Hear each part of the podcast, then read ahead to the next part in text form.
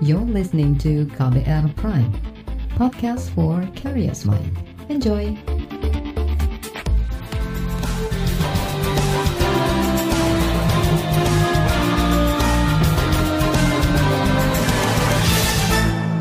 Halo saudara, senang sekali kami bisa menyapa Anda kembali dalam program KBR Sore edisi Kamis 17 Desember 2020. Saya Agus Lukman kembali menemani Anda selama kurang lebih 30 menit ke depan. Sore ini kita menyoroti rencana pemerintah memberikan vaksin COVID-19 secara gratis kepada masyarakat. Presiden Joko Widodo mengatakan vaksin gratis akan diberikan bertahap kepada 70 persen penduduk Indonesia yang sehat usia 18 hingga 59 tahun. Tapi ada kelompok lain yang tidak masuk kategori penerima vaksin gratis yaitu warga lanjut usia, ibu hamil, anak-anak, dan orang yang menderita penyakit komorbid atau bawaan. Padahal di sejumlah negara lain warga lanjut usia justru menjadi kelompok prioritas yang mendapat vaksin dari pemerintah. Lalu bagaimana nasib mereka yang tidak masuk dalam skema penerima vaksin gratis dari pemerintah ini? Saudara, vaksinasi COVID-19 menjadi topik hangat yang diperbincangkan masyarakat, terutama setelah Presiden Joko Widodo menegaskan vaksin akan digratiskan bagi masyarakat. Namun muncul pertanyaan, Sekitar 180-an juta penduduk yang digratiskan vaksinasinya oleh pemerintah itu hanya mereka yang berusia 18 tahun hingga 59 tahun. Sementara penduduk di luar rentang usia tersebut tidak masuk dalam daftar penerima vaksin gratis. Presiden Joko Widodo beralasan kekebalan kelompok hanya memerlukan sekitar 70 persen penduduk yang mendapatkan vaksin, sehingga tidak menjadi masalah jika dalam sebuah kelompok terdapat 30 persen orang yang belum divaksin. Berikut pernyataan Presiden Joko Widodo. Oleh sebab itu, nanti dimulai bulan Januari akan dilakukan vaksinasi COVID oleh pemerintah. Diberikan gratis kepada masyarakat. Tapi ini memang perlu tahapan-tahapan. Nanti Januari berapa juta, Februari berapa juta, Maret berapa juta, April berapa juta. Memang membutuhkan waktu karena yang divaksin ini minimal itu kurang lebih 67 persen. 70 persen penduduk itu harus divaksin. Artinya berapa? 180 22 juta yang harus divaksin. Bayangkan nyuntik orang 180 nyuntik vaksin 182 orang itu berapa sehari bisa dapat berapa, butuh berapa bulan. Sehingga kita tetap masih menunggu waktu untuk kembali pada posisi normal lagi. Gini, jadi kalau semuanya ingin divaksin itu artinya akan membentengi misalnya dalam lingkungan RW kita. Tidak 100% divaksin semua, yang anak kecil belum. Karena apa vaksinnya yang itu belum diujikan. Artinya kalau yang bisa divaksin ini sudah kira-kira 70 persen, yang 30 persen nggak divaksin nggak apa-apa karena yang lingkungannya sudah bersih semua. RW yang lain juga sudah divaksin 70 persen, yang 30 persen tidak divaksin sudah aman karena itu kita ingin mengacu pada yang namanya herd immunity. Ini kita, tapi ini harus dan ini selalu saya sampaikan pentingnya vaksin itu di situ. Itu tadi Presiden Joko Widodo. Sementara Kementerian Kesehatan menyebut vaksinasi dilakukan dalam upaya mengendalikan penyakit. Itu mengapa vaksinasi tidak selalu harus 100%, termasuk menyasar penduduk dengan rentang usia tertentu dan memiliki penyakit bawaan.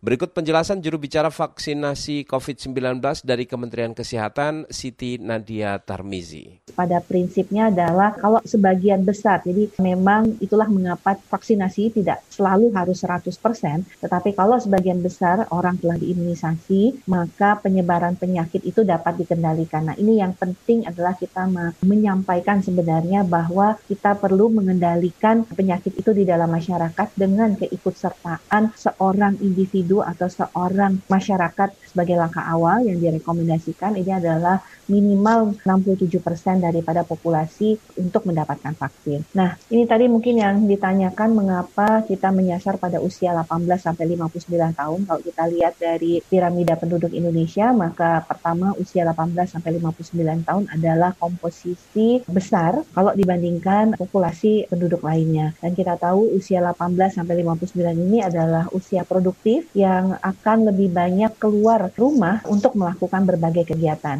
Nah, diharapkan kalau kita menimbulkan ke kekebalan pada usia 18 sampai 59 tahun, maka penularan kepada anak-anak ataupun kepada kelompok rentan di usia lebih daripada 60 tahun ini bisa kita kurangi bahkan bila mungkin tidak terjadi. Jadi inilah sebenarnya mengapa kemudian sasaran atau prioritas utama kita ada usia 18 sampai 59 tahun. Selain data-data yang memang lebih banyak pada kelompok usia ini dan belum cukupnya data pada kelompok usia lain lain.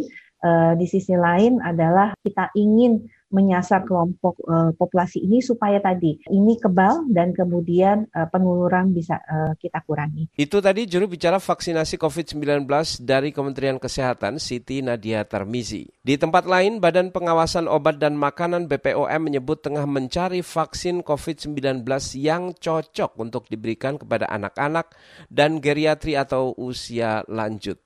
Berikut pernyataan juru bicara vaksin COVID-19 dari Badan POM, Lucia Rizka Andalusia. Untuk uji klinik pada usia anak-anak itu memang secara etikal tidak diperkenankan manakala uji klinik pada dewasa belum menunjukkan keamanannya. Jadi bukan berarti tidak ada, tetapi delay belum belum ada hasilnya. Uji kliniknya sedang berjalan, sedang ongoing. Ada beberapa kandidat-kandidat vaksin yang dapat digunakan untuk anak-anak dan juga untuk geriatri. Nah, alhamdulillah yang untuk uh, geriatri di atas 60 tahun ini, untuk vaksin Sinovac yang kita sudah datangkan ini, ada uji kliniknya dan saat ini memang sedang dilakukan evaluasi, tetapi masih fase 2, nanti mungkin akan bisa dilakukan evaluasi untuk bridging study-nya. Itu tadi juru bicara vaksin COVID-19 dari Badan POM Lucia Rizka Andalusia. Saudara, informasi yang berkembang sejauh ini, Indonesia akan menggunakan enam jenis vaksin COVID-19. Di antaranya vaksin yang sedang dikembangkan oleh dalam negeri yaitu PT Bio Farma, vaksin buatan AstraZeneca, vaksin buatan Sinovac, Moderna, Pfizer BioNTech, dan Sinovac. Dan di bagian berikutnya, saudara, kita akan simak rangkuman cerita dari penduduk yang dikecualikan dari daftar penerima vaksin COVID-19. Seperti apa cerita mereka? Simak dalam laporan khas KBR usai jeda berikut tetaplah di KBR Sore.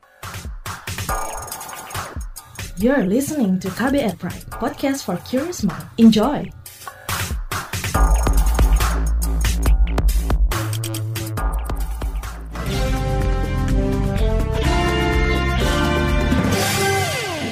Sejumlah kelompok dikecualikan dari daftar penerima vaksinasi COVID-19, yaitu anak-anak, ibu hamil, penderita penyakit penyerta atau bawaan atau komorbid, dan warga lanjut usia. Ini lantaran uji klinis vaksin belum dilakukan pada kelompok-kelompok tersebut. Lalu bagaimana tanggapan mereka? Berikut laporan tim KBR dibacakan Astri Yuwanasari. Belum tersedianya vaksin COVID-19 untuk anak tak pelak menjadi kekhawatiran para orang tua. Yuda, warga Tangerang Selatan, meminta pemerintah juga mengupayakan vaksin berkualitas untuk anak. Selain itu, Yuda juga memikirkan akses vaksin untuk ibunya yang menderita penyakit penyerta diabetes. Anak-anak saya itu ada tiga di bawah 18 tahun kalau kami berdua, saya dan istri divaksinasi, anak-anak saya terus gimana? Terus kemudian saya juga memiliki orang tua yang dengan komorbid diabetes. Jadi ya mungkin suatu saat kalau memang misalnya ada vaksinasi yang cocok untuk usia di bawah 18 tahun atau juga cocok untuk orang tua saya, ya saya sih mengharapkannya semua digratiskan ya. Yuda mulai melirik opsi membeli sendiri vaksin untuk anak dan ibunya, asalkan aman dan sudah teruji klinis. Ia tak keberatan mengeluarkan biaya sendiri, ketimbang harus menunggu lebih lama. Baginya, kesehatan keluarga adalah yang terpenting. Ya, selama asalkan itu sudah teruji klinis dan baik dan berhasil untuk usia 18 tahun ke bawah atau orang tua yang komorbid, mungkin saya akan berusaha untuk membeli ya dengan cara apa pun. Beda halnya dengan Siti Mariam, warga Bogor, Jawa Barat. Ia tak masalah namanya belum masuk daftar prioritas awal vaksinasi COVID-19.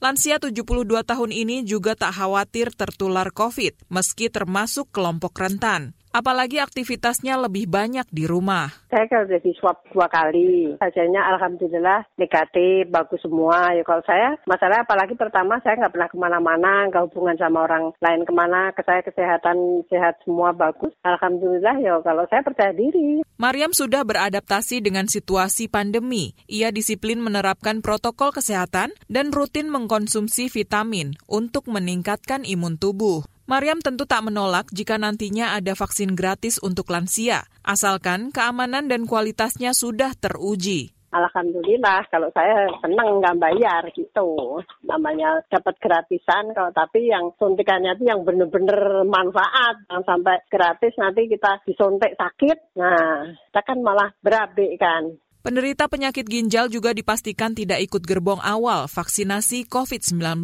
Hal ini dikeluhkan salah satu pasien cuci darah, Tony Samosir, karena ketiadaan vaksin membuatnya rentan tertular. Apalagi ia rutin bolak-balik rumah sakit. Namun, Tony juga sadar hingga kini belum ada vaksin COVID-19 untuk penderita komorbid ketika tidak dilakukan vaksinasi kepada pasien, ini maka rentan juga peningkatan penularan kepada sesama pasien yang mengakibatkan risikonya adalah kematian. Tetapi yang mengkhawatirkan bagi kita juga pasien-pasien komorbid ini karena belum ada kajian. Saya lihat itu belum ada kajian terkait dengan vaksin COVID-19 bagi e, mereka yang punya penyakit penyerta. Kita juga nggak tahu apakah vaksinasi yang saat ini itu bagi pasien komorbid itu aman. Apa boleh buat, pikir Tony. Ia pasrah menanti vaksin yang terbukti aman dan manjur untuk komorbid komorbid juga harus mendapat perhatian karena COVID kan tidak akan selesai. Sampai kapan pun COVID tidak akan selesai. Tapi 30% ini kan bisa membahayakan juga. Jumlahnya kan banyak. Kalau penularan terhadap satu pasien unit cuci darah itu kan bayangkan saja. Di satu unit cuci darah ada 150 pasien di sana. Dan tidak tervaksinasi, apa jadinya? Pemerintah harus segera memikirkan mencari solusi yang efektif demi kelangsungan hidup pasien dengan komorbid ini gitu loh. Sementara itu juru bicara Koalisi Obat Murah Aditya Wardana meminta komitmen vaksinasi gratis itu terrealisasi sepenuhnya bagi semua warga. Aditya sempat menggalang petisi menuntut vaksin gratis lewat kanal change.org.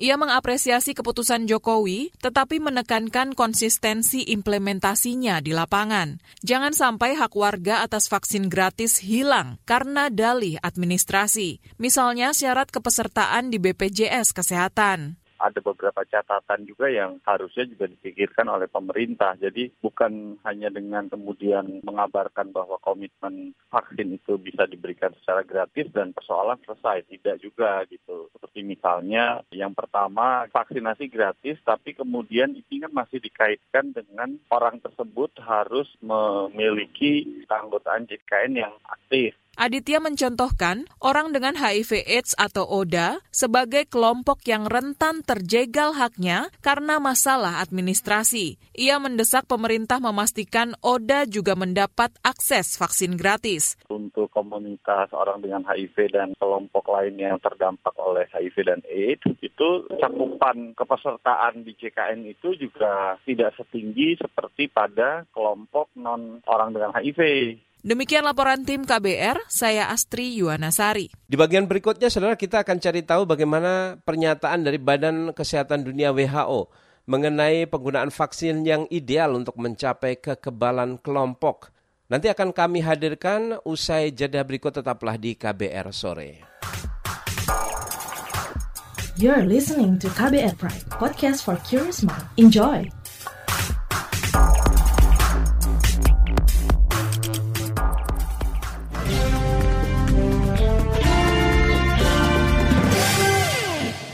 Terima kasih saudara Anda masih bersama kami di KBR Sore. Badan Kesehatan Dunia WHO menyarankan agar Indonesia menggunakan vaksin COVID-19 yang bisa disuntikkan ke semua kelompok umur. Itu perlu dilakukan guna mencapai kekebalan kelompok atau herd immunity. Vaksin yang hanya memiliki spesifikasi umur tertentu dinilai membuat efektivitas program vaksinasi nanti tidak merata. Sebab kelompok umur yang tidak bisa divaksin akan menjadi beresiko tertular COVID-19. Berikut perbincangan jurnalis KBR Wahyu Setiawan dengan penasihat senior untuk Direktur Jenderal WHO, Diah Satyani Saminarsi. Presiden Joko Widodo kemarin memutuskan untuk menggratiskan vaksin Bu bagi masyarakat. Namun untuk mencapai kekebalan kelompok baru sekitar 70 persen yang akan divaksin. Saran dari WHO siapa yang dibu 70 persen orang itu? Jadi WHO itu menyarankan 70 persen untuk mencapai kekebalan kawanan ya herd immunity. Kalau untuk divaksin, sementara ada disarankan di satu sisi lain adalah kelompok prioritas. Siapa yang dari 70 persen ini harus didahulukan. Berdasarkan saran WHO itu yang masuk ke bagian depan memang tenaga kesehatan, kemudian essential workers, kelompok-kelompok rentan itu masuk ke dalam apa kelompok prioritas ini. Tapi terutama memang tenaga kesehatan. Namun demikian yang harus dicatat adalah kepastian bahwa vaksin yang diberikan itu sudah terjamin keamanan dan efikasinya. Jadi kita berharap pada saat nanti keluar izin edar sementara dari BPOM, ya memang itu sudah emergency use authorization itu dikeluarkan tentunya berdasarkan prinsip safety dan efficacy. Jadi itu yang tidak boleh dilupakan. Jadi vaksinnya gratis bagus, tetapi yang tidak boleh dilupakan adalah safety dan efikasinya. Untuk daerah yang 70 itu tidak boleh beda-beda Bu, artinya ada daerah yang sedikit divaksin, ada daerah yang lebih banyak divaksin gitu ya. Ya mestinya sih berdasarkan yang prioritas sekarang terkena wabah ya, dimulainya itu dulu mestinya ya. Kekebalan harusnya dari sana. Tapi kan itu saya rasa masih agak agak panjang dan mungkin dengan pengumuman akan gratis ini menjadi berubah kan pemetaannya. Pemerintah juga sempat menyinggung bahwa kelompok usia anak dan lansia tidak mendapat vaksin terlebih dahulu karena memang belum ada hasil uji um, jadi itu berkaitan dengan jenis vaksin yang diberikan. Jadi mungkin ada beberapa yang beberapa merek yang memang uji kliniknya ditujukan untuk orang umur 18 sampai 59. Ya. Sehingga kalau dia aman, ya aman untuk orang 18 sampai 59. Jangan diberikan kepada yang di bawah 18 atau yang di atas 59 di luar spesifikasi keamanannya. Dan itu berhubungan tentu dengan jenis vaksin apa dulu yang mau diberikan ini. Kalau misalnya eh, vaksin lain yang uji klinik fase 3-nya memang menguji keamanan dan efikasi untuk usia di bawah 18 atau di atas 59. Jadi itu udah nggak nggak ada masalah. Intinya apa pun mereknya selama yang diberikan adalah sesuai dengan uji klinik fase 3. Tapi saya yakin itu sesuatu yang Badan POM misalnya gitu sudah menghitungnya dengan baik-baik. Katakanlah dari Sinovac karena kemarin di UNHAP yeah. juga uji klinisnya kalau tidak salah rentang usia 18 sampai 50-an begitu. Artinya kalau 30 persen orang yang tidak divaksin itu adalah kelompok usia di luar itu, nantinya bagaimana Bu kalau mereka tertular virus? Jadi kita masih punya jangka waktu mencapai kekebalan kawanan, mencapai herd immunity dalam jangka waktu satu tahun. Jadi kita harapkan memang eh, ada vaksin-vaksin lain yang menyentuh kelompok usia di bawah 18 atau di atas 59. Dalam jangka waktu setahun itu itu diberikan. Jadi memang tidak mungkin bisa satu jenis saat ini, Mas. Berarti oh. nanti matematikanya kurang lebih, Mas Wahyu, matematikanya pada saat itu diberikan, kalau kita asumsi itu adalah vaksinnya terbanyak, jadi yang diberikan adalah nakes usia 18 sampai 59 dulu, lebih dulu. Nakes kan pasti 25 ke atas gitu misalnya, sampai dengan 59 itu dulu yang diberikan uh, 70 mm -hmm. dan 30 persen. Artinya 30 itu siapa Ibu? Itu saya rasa harus ditanya ke pada pembuat kebijakan nasional ya Mas. Karena berbeda-beda tuh setiap negara berapa persen dapatnya. Yang ditentukan oleh WHO hanya jumlah total populasi yang harus diberikan. Jadi total populasi yang harus diberikan untuk mencapai kekebalan kawanan adalah 70 persen. Itu yang ditentukan oleh WHO. Kemudian WHO menyarankan bukan menentukan kelompok-kelompok populasi prioritas. Itu disarankan oleh WHO. Jadi yang tadi saya sebut tenaga kesehatan, essential workers, itu adalah kelompok populasi yang disarankan oleh WHO. Jadi dua itu yang disarankan. Ketiga, WHO kan punya yang namanya ACT Accelerator. Indonesia kan anggotanya. Di sana ada tiga pilar. Satu pilar itu untuk vaksin. Nah, yang pilar untuk vaksin dengan Indonesia masuk dalam ACT Accelerator, Indonesia mendapat 20% dari populasi. Jadi Indonesia dapat melalui ACT Accelerator itu dapat 20% dari populasi bertahap sampai dengan akhir 2021. Itu yang ditentukan oleh WHO. Sisanya memang setiap negara harus mencari sendiri. Dan iya. jangka waktu untuk mencapai kekebalan kawanan itu, kelompok-kelompok atau orang-orang yang tidak divaksin, bagaimana jika mereka tertular? Bagaimana kita menyikapi itu? tetap harus melakukan seperti yang kita lakukan sekarang. Pakai masker, cuci tangan, tidak boleh berkerumun, jaga jarak. Jadi kalau nanti vaksin ada, ya memang harus terus ini kita berprotokol kesehatan. Di sisi lain, pemerintah juga walaupun ada vaksin nanti, sebelum tercapai kekebalan kawanan, ya harus giat melakukan testing, tracing, tetap menyediakan treatment, tetap menghimbau yang positif untuk harus isolasi, harus itu tetap jalan. Itu tadi penasehat senior untuk Direktur Jenderal WHO Diah Satyani Saminasi. Hingga saat ini, Saudara Badan Kesehatan Dunia WHO belum memberikan izin penggunaan vaksin virus corona ke negara mana pun di dunia. Namun sejumlah negara yang tercatat sudah memberikan izin edar secara nasional terkait vaksin COVID-19 antara lain Inggris, Amerika Serikat, Kanada, Kuwait, dan Arab Saudi. Di bagian terakhir nanti kita cari tahu pendapat pakar kesehatan masyarakat mengenai rencana pemerintah memprioritaskan vaksin COVID-19 bagi penduduk usia 18 hingga 59 tahun. Kami hadirkan informasinya sesaat lagi, tetaplah di KBR Sore. You're listening to KBR Pride, podcast for curious mind. Enjoy!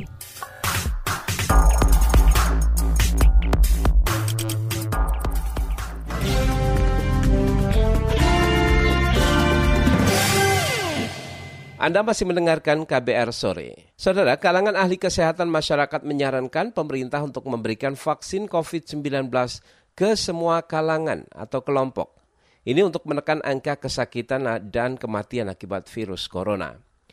Dewan Pakar Ikatan Ahli Kesehatan Masyarakat Indonesia IAKMI Hermawan Saputra mengatakan seharusnya pemerintah memilih vaksin yang tidak membedakan kelompok usia, bahkan orang berisiko akibat penyakit bawaan alias komorbid sekalipun.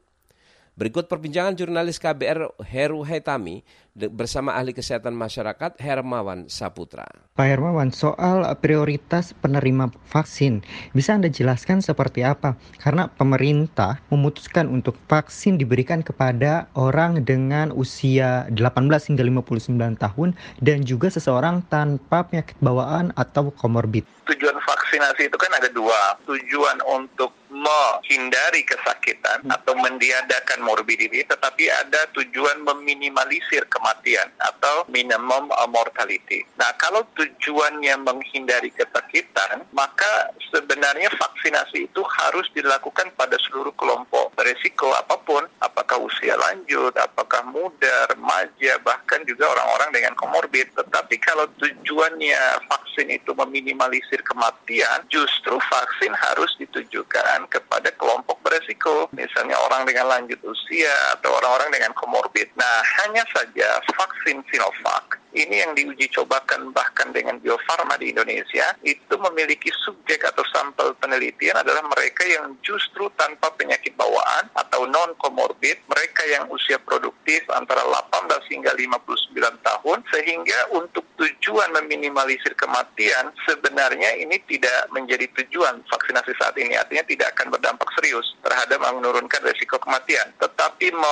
meminimalisir angka kesakitan atau bahkan mencegah kesakitan Nah itu boleh jadi akan didapat bila herd immunity dengan 70% minimal populasi yang berisiko sudah mampu dilakukan vaksinasi. Artinya bagaimana dengan nasib anak-anak dan juga lansia yang katakanlah mereka tidak ada komorbid? harusnya vaksin itu menyasar semua. Jadi ya, tidak membedakan kelompok usia, termasuk dari jenis apakah orang-orang ini berpenyakit atau tidak secara bawaan. Nah, kalau kita lihat beberapa prinsip lain seperti AstraZeneca, Pfizer, Moderna, dan lainnya, itu memang punya subjek yang berbeda. Misalnya AstraZeneca itu memiliki subjek atau sampel di dalam vaksinasi itu seluruh usia dari anak-anak sampai lansia. Jadi mereka punya level kepercayaan tinggi apabila nanti AstraZeneca misalnya memberikan pengumuman atau announcement level of efficacy mereka tinggi, luar biasa. Bahkan itu Ratu Inggris menyatakan bersedia tuh di vaksin pertama kali. Nah, itu percaya diri di si negara lain. Nah, di Indonesia tentu karena kita bukan negara produsen, tetapi juga Sinovac juga tidak menyasar kelompok usia semua, hanya pada usia produktif, tentu kita masih perlu mengevaluasi seberapa efektif pilihan-pilihan vaksin ini nanti ke depan untuk diterapkan di Indonesia. Lantas apa catatan Anda untuk program vaksinasi ke depan? Ya, sejauh ini kita sudah mendengar ya apa yang disampaikan Presiden ya kemarin bahwa pada akhirnya gratiskan ya vaksin nanti, yaitu ya kita apresiasi karena dari awal kita memang sudah memperjuangkan dan menyampaikan bahwa vaksin itu memang harus terjangkau untuk semua dan memang secara konsepsi harus memenuhi populasi berisiko minimal 70%. Oleh karena itu ya pada akhirnya Presiden mendengarkan. Tetapi berbicara vaksin ini bukan persoalan sekedar gratis atau tidak, tetapi upaya nanti menghadirkannya dalam bentuk pengadaan, pendistribusian, pelaksanaan, pemantauan dan evaluasi, bahkan sistem pelaporannya, itu juga harus dipersiapkan dengan baik karena itu semua membutuhkan sebuah tata kelola yang rigid ya. Inilah hal-hal yang harus menjadi bahasan uh, betul ke depan ini karena vaksin saja secara global ini masih rebutan dari sebuah negara di dunia dan kita bukanlah negara dengan produsen utama vaksin. Maka itu upaya pemerintah juga harus lebih dari sekedar yang kita sekedar dengar. Nah, 1,2 juta dosis yang di dropping awal ini kan bagian dari psikologi komunikasi bahwa pemerintah serius, sungguh-sungguh dan sudah menghadirkan walaupun baru 1,2 juta dosis. Itu pun dari vaksin yang tidak dicobakan di Indonesia. Vaksin Sinovac tetapi memang di drop dari Tiongkok secara langsung sehingga tetap membutuhkan regulatory review and approval dari BPOM POM dan juga kadar-kadar uh, kehalalan dan lain-lain juga yang harus dibenahi di Indonesia begitu. Itu tadi saudara perbincangan dengan Dewan Pakar Ikatan Ahli Kesehatan Masyarakat Indonesia IAKMI Hermawan Saputra. Perbincangan tadi mengakhiri jumpa kita di program KBR Sore edisi hari ini Kamis 17 Desember 2020. Pantau selalu informasi terbaru melalui situs kbr.id, Twitter kami di akun @beritaKBR serta podcast di alamat kbrprime.id. Jangan lupa untuk terus menerapkan protokol kesehatan dengan 3M, memakai masker, menjaga jarak, dan mencuci tangan secara rutin dengan sabun di air mengalir. Saya Agus Lukman bersama tim yang bertugas kami undur diri. Salam.